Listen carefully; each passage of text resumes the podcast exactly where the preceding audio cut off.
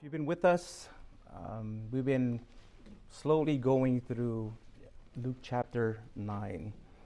Um, when I was last up here with you, with you all, I shared with you the story, the amazing and beautiful story of, the, of Jesus' transfiguration on a mountain where three of his disciples were able to see him in his full glory. Um, and him having a conversation with Moses and Elijah, and how after that conversation, um, well, during that course of that conversation, God made it known that Jesus was his son and that we are to listen to him.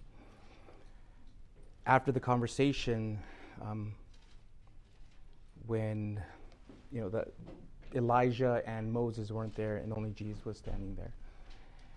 And if you were to put yourselves in the shoes of those disciples, those three disciples that was there, I'm sure it was just a glorious, beautiful, amazing experience.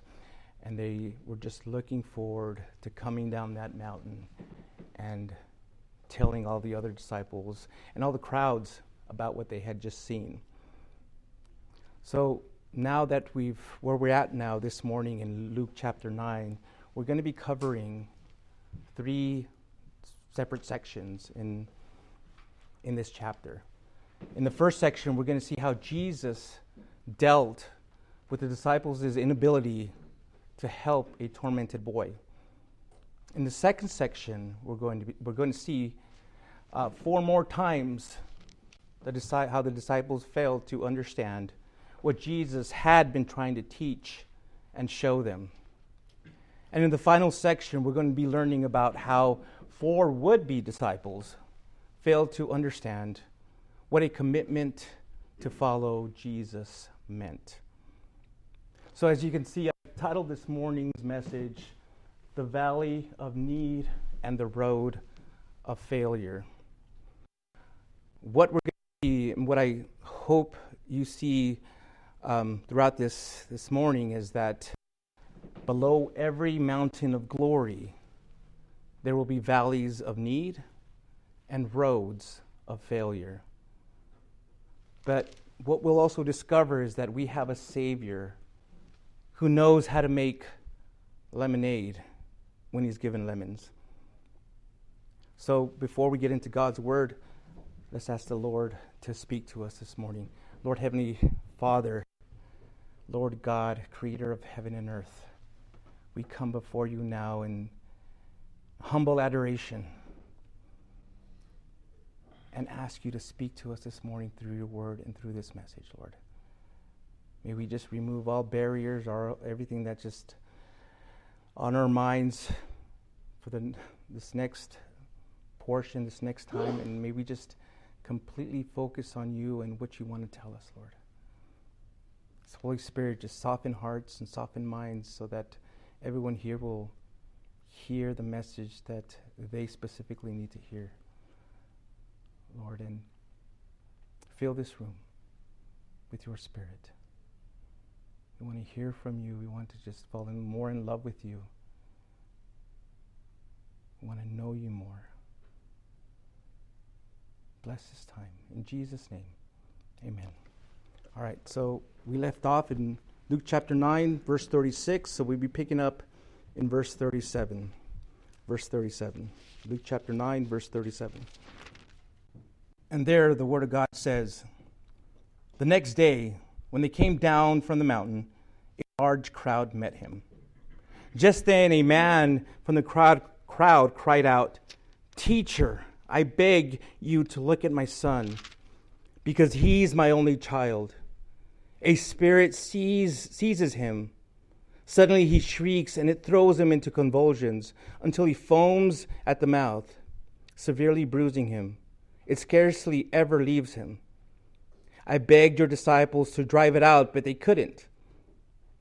Jesus replied, You unbelieving and perverse generation, how long will I be with you and put up with you? Bring your son here.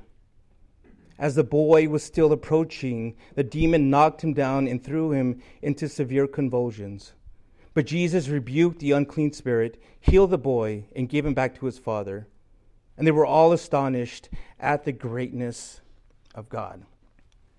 Again, our story here begins the day after Peter, James, and John had witnessed Jesus transfigured into his full glory. But rather than having an I told you so at kind of attitude, Jesus resumes the work that God had called him to do. And what was that? To heal, to teach, and to save. Well, Luke tells us that when our Lord and his three disciples came down from the mountain, that he was met by a large crowd. And in that large crowd, one voice in particular stood above everybody else. It was a desperate father, a pleading father, begging for help for his son, his only child, who was a victim of epileptic seizures. But this wasn't the normal kind of epileptic seizures that could be medically treated. Rather, these epileptic seizures were caused by demonic possession. Now, it's in every, if you're a father here, you all know this, but it's in every father's nature to protect his children from harm when they're in pain, when they're hurting, or when someone is trying to hurt them. And it's a terrible feeling to, to see them when they're suffering and not be able to do anything about it, to see them suffer. It's horrible to have that helpless feeling. So you can imagine that it just must have been heartbreaking for that father to see his precious boy, his one and only son, seized with demonic convulsions without warning. To hear the shrieks, to see the foam coming out of his mouth, and then also see the bruises it left him when the demon was struggling to leave. Now, it appears from what it says in verse 40 that this distraught father had previously gone to the disciples for help, but these disciples weren't able to drive out these demons or the demons. Now, some of you may be asking, why weren't these disciples able to help this tormented boy? Didn't they just have a successful preaching, healing, and exorcising mission tour? Well, yes. But perhaps they had become professional in their ministry. Perhaps their mindset began to change. Oh, I've got this all figured out. I know what's going on. I've done this before. It's all, you know, I've seen this and done that. They began to think their their view of of that whole situation began to change like if it was just a normal thing for them maybe they thought they could count on a spirit-filled ministry without constant spiritual exercise or perhaps they just began to take, take things for granted. Regardless of the reason the lord was grieved by this entire spectacle. So, without calling anyone in particular, he said, You unbelieving and perverse generation. Now, this may have been addressed to his disciples, it could have been addressed to the people, or even the Father, or maybe all combined. We're not really sure, again, who he was referring to. But it was clear that they were all helpless in the face of, of that boy's human need, in spite of the fact, in spite of the fact that they could draw from his infinite resources of power. This, of course, frustrated Jesus and was why he rhetorically asked, How long will I be with you and put up with you? the answer we now know was that he'd have to endure this burden all the way to the cross, all the way to his death, and then to his glory. Nevertheless, despite feeling frustrated, Jesus did not lose his compassion for those who needed him. So he told the desperate father, Bring your son here. And as the boy was approaching, once again the demon knocked him down and threw him into severe convulsions. But Jesus, our Lord and Savior, was unimpressed by this display of power by this evil spirit. Jesus immediately took charge and commanded the demon to depart. He then took the boy, who was now in control of his life, and gave him back to his father. The crowd that was there was astonished. They immediately recognized that God had worked a miracle and saw it as a display of God's of the greatness of God. They might have been they might have been unbelieving and, and, and rebellious, but they knew the power of God at work when they saw it. Why?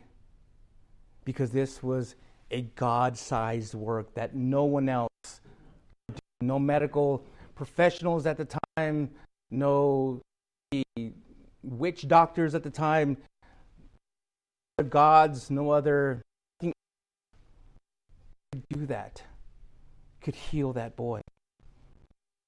Acts 9, 19, 7, the, follow, the followers of the goddess Artemis, with her greatness and magnificence, would be destroyed. In 2 Peter 1 6, Peter testifies to the greatness of Christ, his majesty. These are the only two other places in the New Testament where the Greek word for greatness occurs. Jesus' greatness or majesty in healing brought amazement to the people. He had unique power that no one else had. And what kind of power was that? It was a God given power. Now, as I studied this passage, there were th- three things that stood out to me. First of all, the first thing that stood out was that at the bottom of every mountain of glory is a valley of human need. When we're in those mountaintops experiencing the glory of God, I think we can all agree that we just want to stay there. We want to stay there and just bask in that glory, and we just want to forget about everything else. We just want to live there forever and never leave. the thing is, the Lord wants us to come down and continue with the mission that He's called us to do, that He's called you to do. You're not meant to be in that mountaintop forever. You see, it's there in the valley of human need that God wants us to be because there, it's there in those valleys that He works powerfully through us and is the most glorified when He is working through us, when He is working in us and through us, ministering to those in need, when we're able to share what God has shown us during those mountaintops and mountaintops and to tell others that those valleys don't last forever. There are mountaintops that they can experience too if they just endure. The second out is that this is that a successful ministry isn't always permanent. Although the gifts and calling of, of God are irrevocable, their effectiveness isn't automatic. In Matthew 17 21, Jesus said that their failure was due to a lack of prayer and fasting. In other words, the authority is given, the power is present, but it won't operate without your participating, without you participating in prayer and fasting. Now keep in mind That it isn't prayer and fasting that make us worthier to cast out demons. The idea here is that prayer and fasting draw us closer to the heart of God and puts us more in line with His power. Therefore, although you may have been at one time one of the most gifted evangelists, one of the most gifted preachers, one of the most gifted teachers or missionaries, your gift that He's given you will lose its effectiveness if you're not maintaining it by spending time in the presence of God. You see, the more time you spend with Him, the more He'll rekindle the gifts that are in you. Some translations will say, will fan the flame. It'll just get hotter. The more you, you spend time in praying with others, He wants to powerfully in you too. And He wants to fan that uh, the, the brightness, the fire of the Spirit that's in you. And third, the third thing that stood out is that there isn't a problem out there that Jesus can't handle. No matter how big your problem may seem, it's nothing Jesus can't handle. Sure, although he wants us to draw upon his infinite resources of power, we know that we can come to him for anything that we think is too big for us to handle. Our Heavenly Father wants us to take our burdens to him in Jesus' name and leave them at his feet. Why? Because he cares and loves us so much. He wants us just wants to again, if you're a parent, you know comes to children and they have issues or problems, you just want to take it away. Take away that pain and you're like, son, it's okay. I, will just give it to me. I'll, I'll take it. I've handled it before and I'll handle it again. You just don't want you, just, you don't want to see your child go through that, that suffering and or deal with these burdens. I was having a conversation with my son before we got here about addiction and, and how I pray that he'll never have to deal with that, that he'll never have to suffer with addictions that, in my own experience, it's an ugly monster, it's an ugly demon that takes, has a grip on you and won't let go. And I don't want that for my worst enemy that power of addiction. And so, you know, I told him that I, uh, if he ever did, I would do everything. I would want to take it, take it to myself, because I know how to handle it now. I know what I need to do, but it's just more difficult when it's someone who is new and doesn't know how to handle the, again those addictions, those those those demons. But again, what I'm saying here is that we ought to take our burdens to Jesus. Why? Because He loves us, He cares for us. We, many times, try to solve our own problems our own way and end up worse than when we start. If we would only say, Lord, I give you this problem, I give this problem to you. You're the only one who can solve this. You're the only one who can heal me and help me to deliver me and to deliver me. That ought to be our heart, and we that should be what we that should be the cry of our hearts when we have these burdens. But again, many times we just feel like, well, we can handle this. We can deal with this on our own. I just gotta, you know, I gotta just try to stop cold turkey, or I've gotta just work more, I've got to make more money, or I've, whatever it is, all kinds of reasons. Trying to s- take care of these burdens on your own, again, from experience, you can't. You need the Lord Only He can take care of it. Only He can take it on, and He will heal you. And He will deliver you. Well, although the exorci- this exorcism had astonished, had astonished the crowd and had caused them to marvel, it seems that it had little effect on our Lord. In the next section we're about to read, he once again turns his attention back to his, back to his disciples. In the next few paragraphs we're about to read, we're going to be looking at four brief scenes where Luke records failures of Jesus' disciples.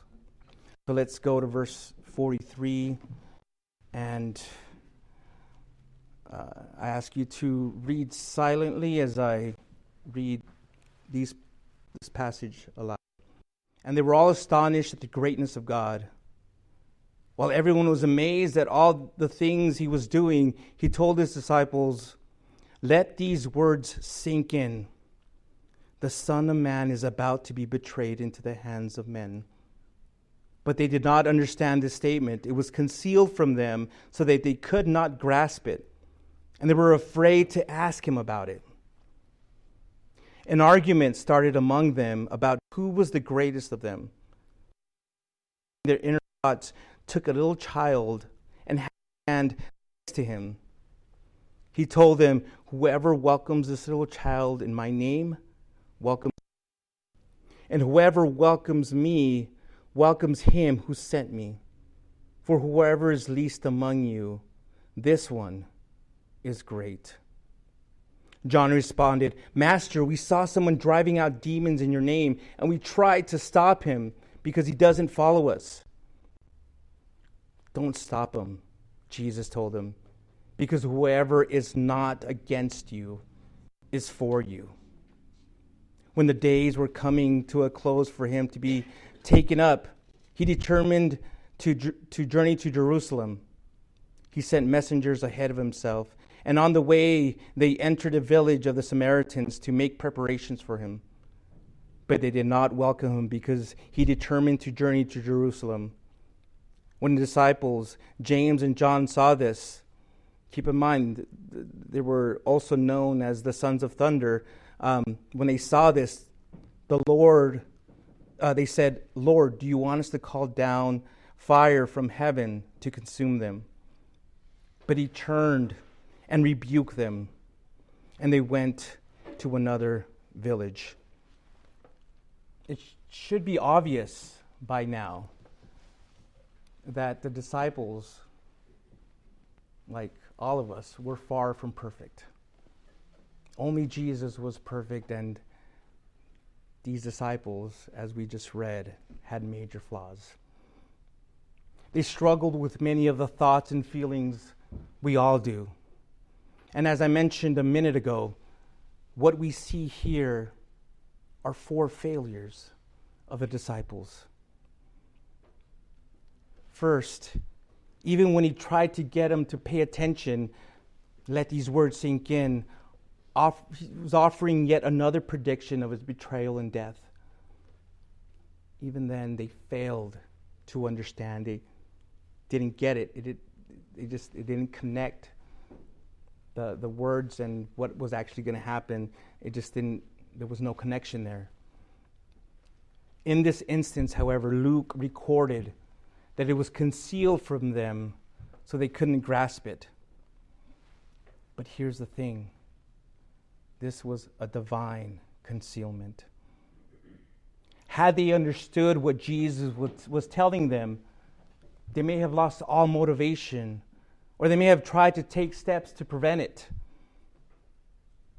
After all these things happened, after his death and resurrection, they would recall these predictions and they would then understand that his death was no accident and that he was always, always in control.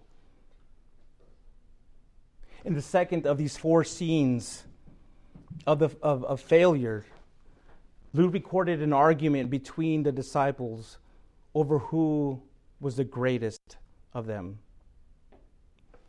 Now, besides being particularly inappropriate right after Jesus had predicted his own suffering and death.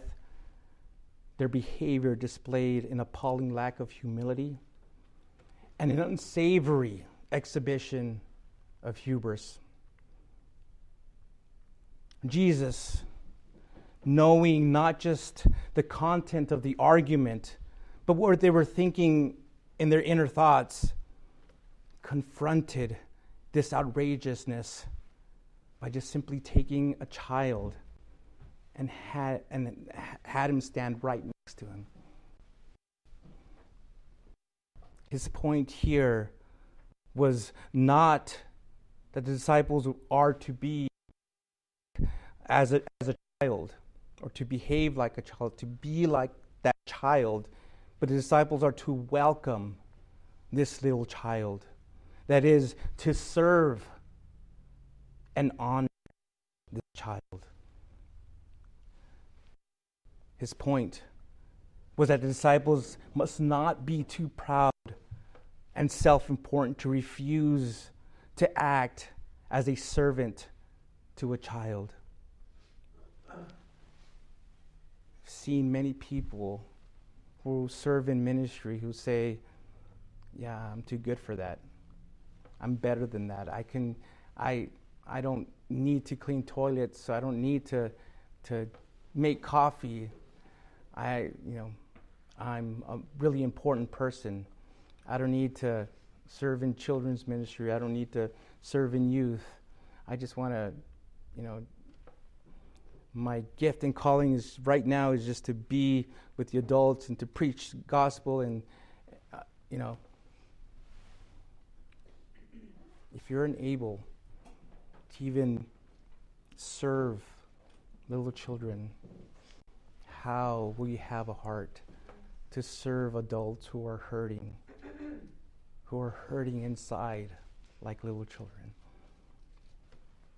are suffering because of pain, emotional, physical pain, who are seeking answers like that of a child. He concluded this lesson with the principle of reversal. The way to greatness in God's economy is to be the least important in this present economy. Now, I think it's interesting that the disciples started arguing about their greatness right after Jesus, right after they had failed to drive out the demon from that boy. It's, I think, again, I think it's rather interesting because such is human nature. The moment someone messes up, there's always someone there to say, Look, I didn't mess up. I must be a better person.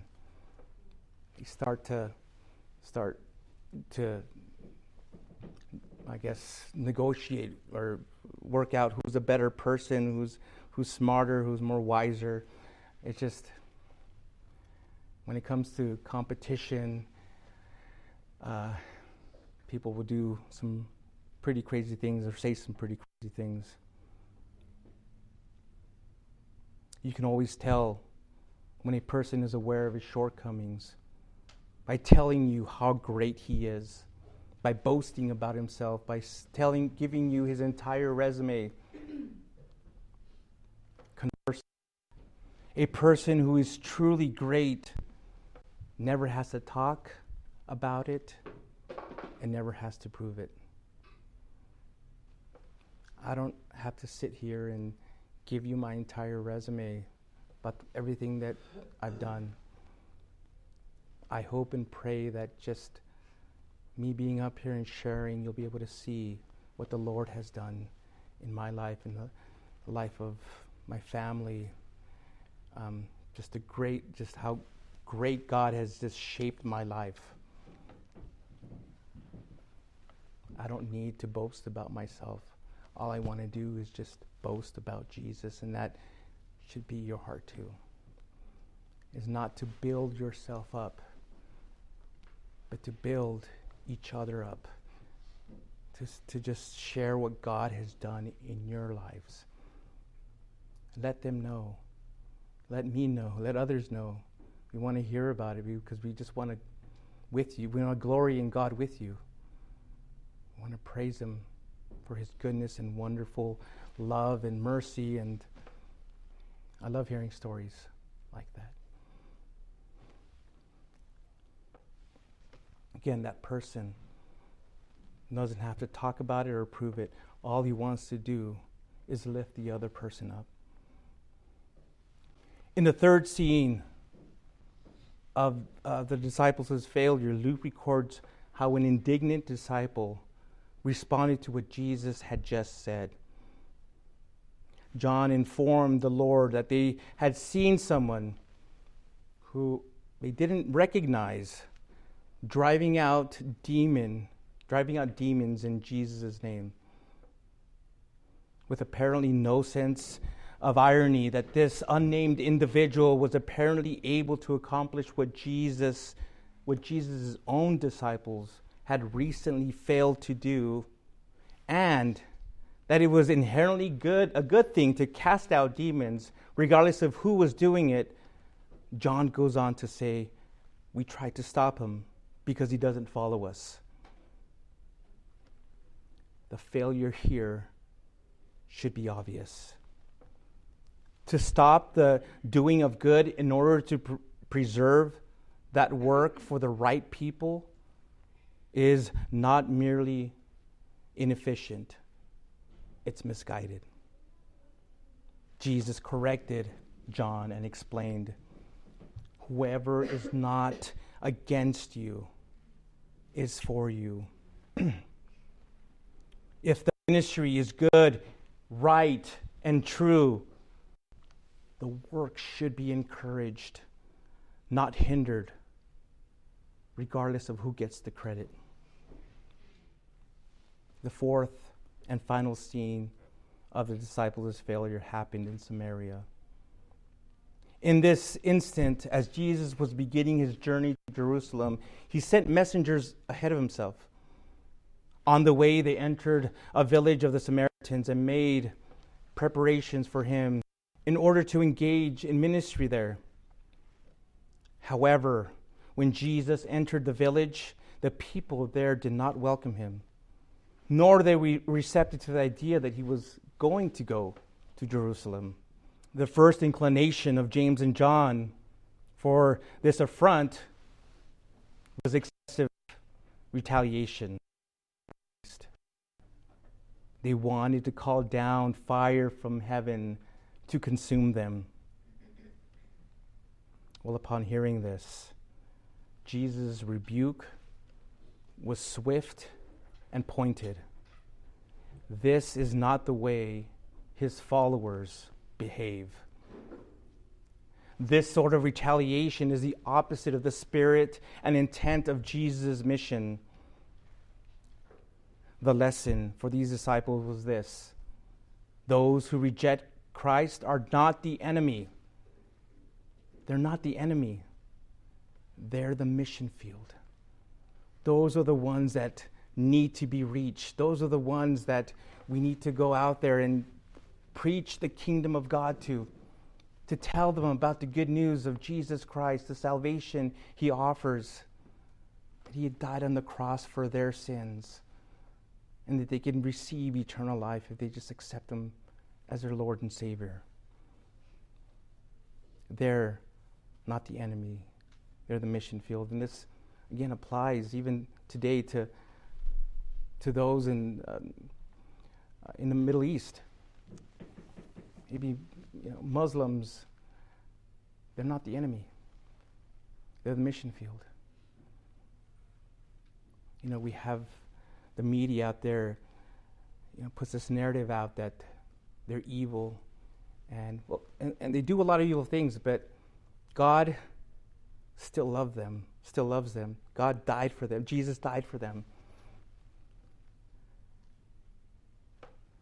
The worst person in this world, as long as they're breathing, still has an opportunity to receive Christ and receive the forgiveness of sins no one is irredeemable. They're the mission field.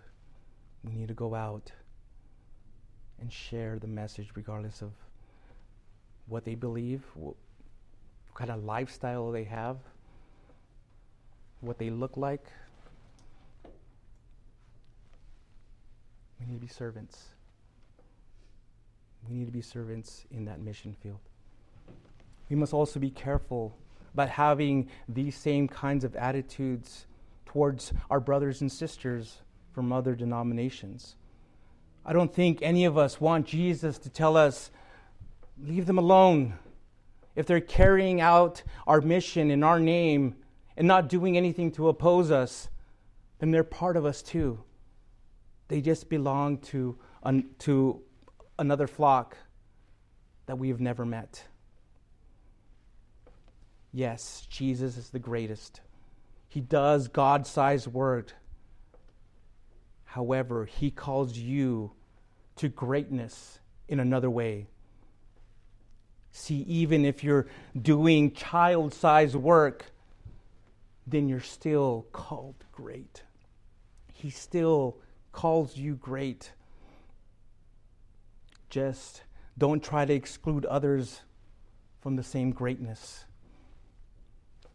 Greatness isn't a race with winners and losers. It's not a fight where one person stands above the other. It's not a competition to, to see who's the greatest.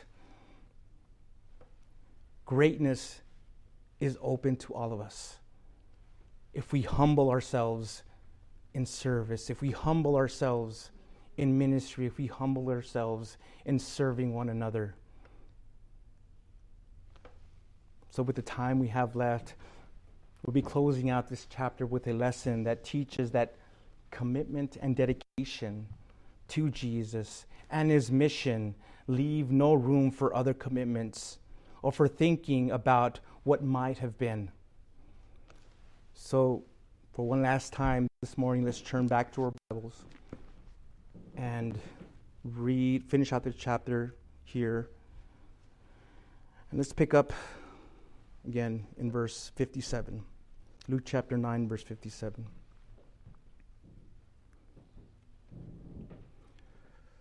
As they were traveling on the road, someone said to him, I will follow you wherever you go.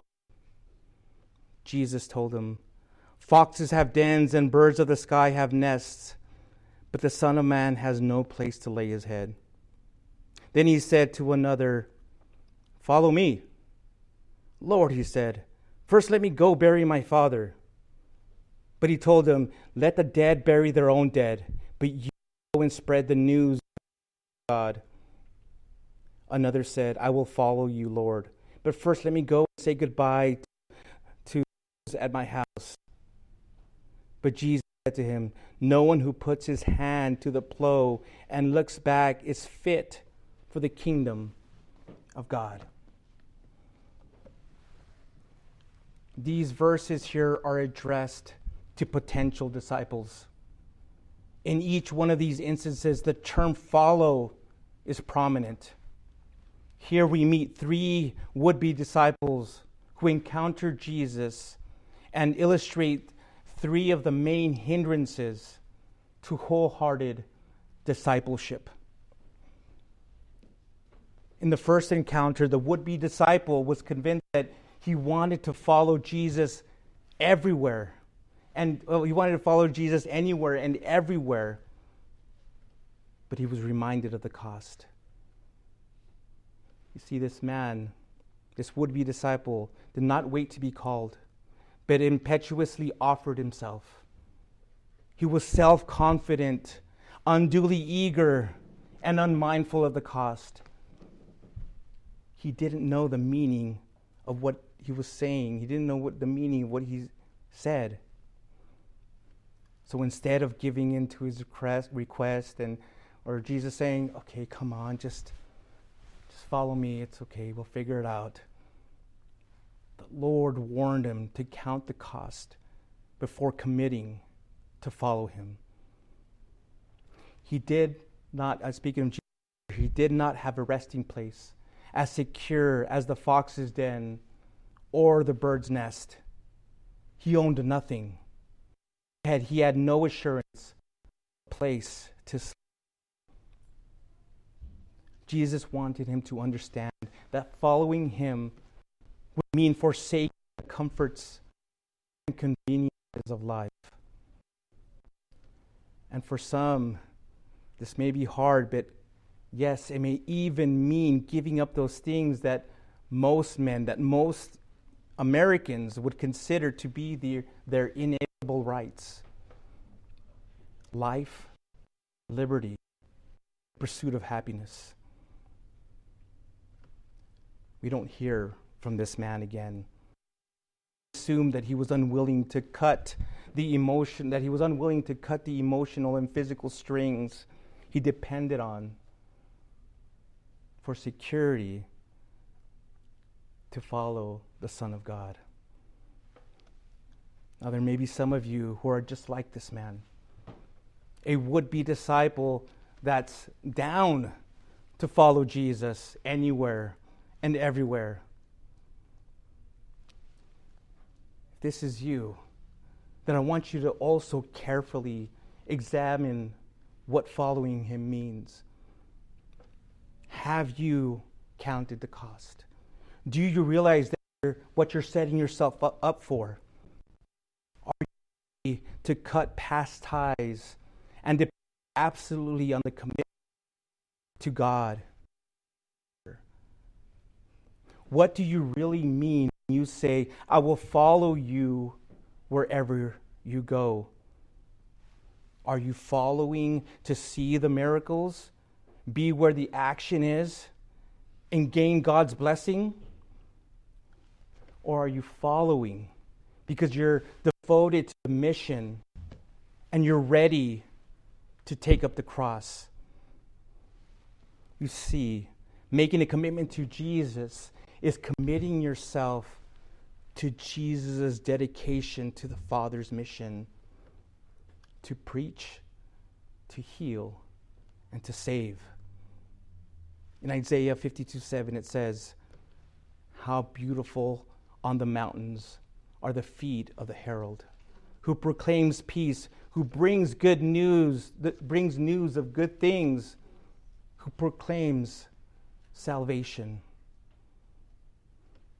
Here's an illustration, again, to, to further my point, at this point here. A hog and a hen sharing the same barnyard heard about a church's program to feed the hungry. The hog and the hen discussed how they could help. The hen said, I've got it. We'll provide bacon and eggs for the church to feed the hungry. The hog thought about it, thought about the suggestion, and said, There's one problem with your bacon and egg solution. For you, it only requires contribution, but for me, it will mean total commitment. That's the cost of true discipleship. In the second encounter, the would be disciple is actually called by Jesus. Jesus actually looks at him and says, Follow me. Imagine Savior of the world, God the Son, who was there at the beginning of creation, looking at you, speaking to you, and telling you, Follow me.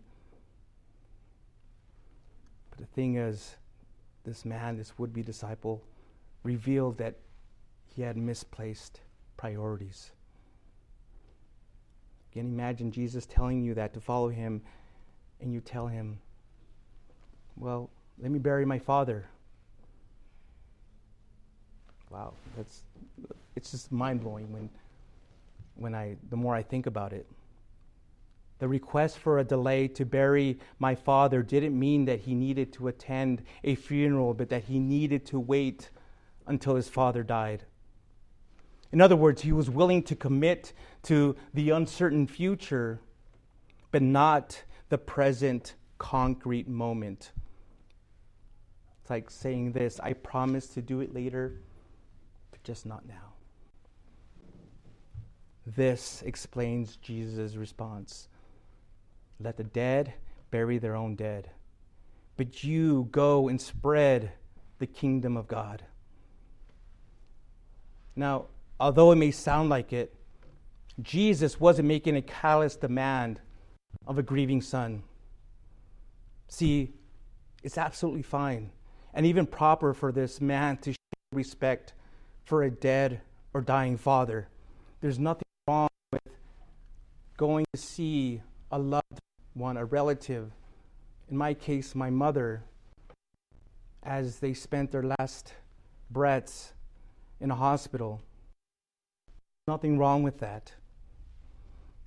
The issue here was that he was allowing something else to take precedence over Christ's call.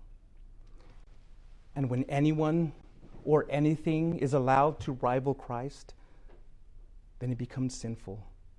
When you put that person, a mom or dad or whoever it may be, above Christ, then yes, it's a sin.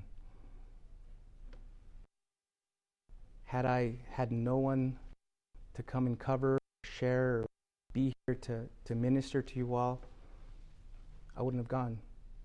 I wouldn't have been able to, to, to be there. I would have been here. This is where my priority is. This is where God has called me to do. As and callous as that sounds, this is where the Lord has me. This is where He wants me to be. Thank goodness, though, that, you know, we have good men here that are willing to step up. And that's amazing. That's beautiful. That, that allowed me again to, to go out there and, and share her last moments, uh, for me to share her last moments with, with, her, with her. But again, as much as I love my mother, as much as I love my kids, my wife, they can't rival. They can't be take precedence over Christ. He ought to, he is to be number one. He is number one in my life. Unfortunately, this man had something else to do. This lured him away from a pathway of unreserved discipleship. As believers, we need to understand that commitment to Jesus Christ takes precedence over all commitments that earthly traditions will place you on. We mustn't forget that our principal occupation is, as Mark 16 15 says, to go into all the world and preach the gospel to all creation. Yes, caring for parents in their final days is important, but you're not the only one who can do that. You're the, you are the only one to answer the call that Jesus gives you. When he calls you, you must answer here and now and follow immediately wherever he leads. If he calls you, if he was to step right in front of you right now and say, Follow me, would you say, Well, I got to take care of a few things first. I got to, parents are well, they're sick, or I'm waiting for this or that to happen. Would that be your response? Are you willing to follow immediately wherever He leads? It means letting go of all potential personal put up eternal lo- and to put up eternal loyalties and commitments above all other loyalties and temporal commitments. Paul wrote in Colossians chapter 3 verses 1 and 2 so if you've been raised with Christ, seek the things above where Christ is, seated at the right hand of God. Set your minds on the things above, not on earthly things. On this subject, Warren Wiersbe wrote, we should, we should love Christ so much that our love for our family would look like hatred in comparison. Now, in the third and final encounter, the would be disciple apparently just wanted to go and say goodbye to his family. Lord, I, I won't be long. I'm not looking as far into the future as that man was. I just want to run home real quick and let my parents know where I'm going, and then I will come and follow you. Have you ever said that at one time or another? Jesus knew, however, that if he were to go back home, his commitment to follow the Lord would weaken and that he would be drawn back to the body he loved. Again, there's nothing wrong with a loving farewell to going to mom and dad, brother and sister. You know, I'm off to the mission field. I'm a Christian now. The Lord has called me to do this or to do that. But if it gets in the way of obedience, then it becomes sin. Then it becomes a problem. So, using the image of a plowman, Jesus admonishes this would be disciple to see that a plowman, after putting his hand to the plow, cannot look back. If he wants to be a good worker, if he wants to be a good plowman, he must look forward to the task ahead. He must keep his eyes on what's ahead of him. His point here was that the, that, that the disciple cannot be looking back to his old life, old friends, old habits, and be committed to Christ. You just can't do that. You can't dwell on all that stuff. You can't have one foot in and one foot out and keep looking back and saying, oh man, I'm just. It doesn't work that way. You're either all in and looking straight ahead, looking at keeping your eyes on the cross, keeping your eyes on Jesus, on what He's called you to do. This applies to us as well when we make a commitment to follow Christ. As Christians, we cannot follow Christ by looking back because the harvest is ripe and the Lord is looking for committed plowmen. We must focus on serving Him as we move ahead at His command. We're told in Hebrews 12:1, "Let us lay aside every hindrance and sin so that uh, that so easily ensnares us.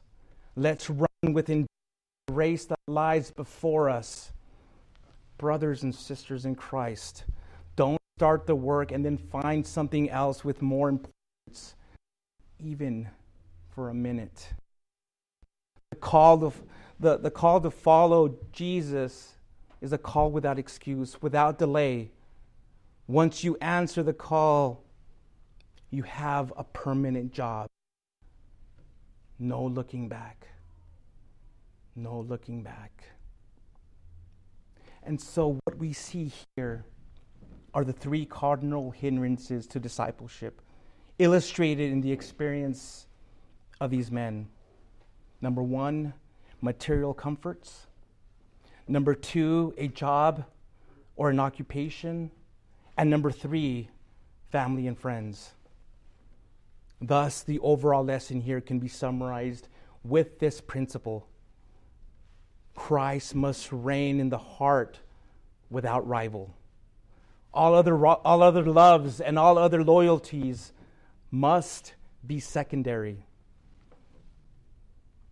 It would appear that Jesus taught his disciples and the multi- what it would appear that what Jesus taught his disciples and the multitudes had done them little good. They lacked power, love, and discipline. And this grieved his heart. This grieved Jesus. If we today lack these spiritual essentials, we will never truly be his disciples. But they are available to us from the Lord. Paul told Timothy in first in 2 Timothy chapter 1 verse 7 God did not give us a, a spirit of timidity, but a power of love and of self discipline. So let me ask you are you a joy to Christ or are you breaking his heart? So as I conclude this morning, Luke chapter 9 forces us, forces you to measure your own commitment to God. Is it a cross carrying commitment? Is it a world sacrificing commitment? Is it a commitment that sends you out into the mission among the least of the world's population? Are you prepared to accept rejection from the world as you minister to the needy of the world? Are you ready to reject world loyalties as close as mom and dad in order to follow Jesus? down in well, let me re- rephrase that. The bottom of every mountain, top of glory. The valley of need. And there's a road of failure, but doesn't mean that you can be there to minister to those in need. And we can learn failures of the disciples and these three individuals, these would be disciples. It's important, again, that we understand these principles, that we understand what Jesus is trying to teach us, teach us here, to take them out and to apply it. If you're watching, listening, if you're here, and if you've counted the cost and are ready to commit to Jesus, wherever you're at, I want you to close your eyes and bow your head.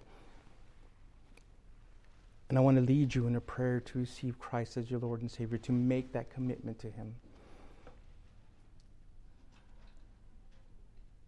Again, wherever you're at, pray this with all sincerity, with all your heart. Lord, I admit I'm a sinner. And that my sins have separated me from you. I come to you now and ask for forgiveness. I believe that you died on the cross for my sins. I believe that you are the Son of God. I confess you now as my Lord and my Savior. I leave all my sins all my past, present, and future sins, sins at the cross and ask you to wash me clean. Thank you for what you did. I accept that forgiveness. I accept you. I believe in you. Fill me now with your spirit so that I may walk with you, that I may know you more, I may fall more in love with you.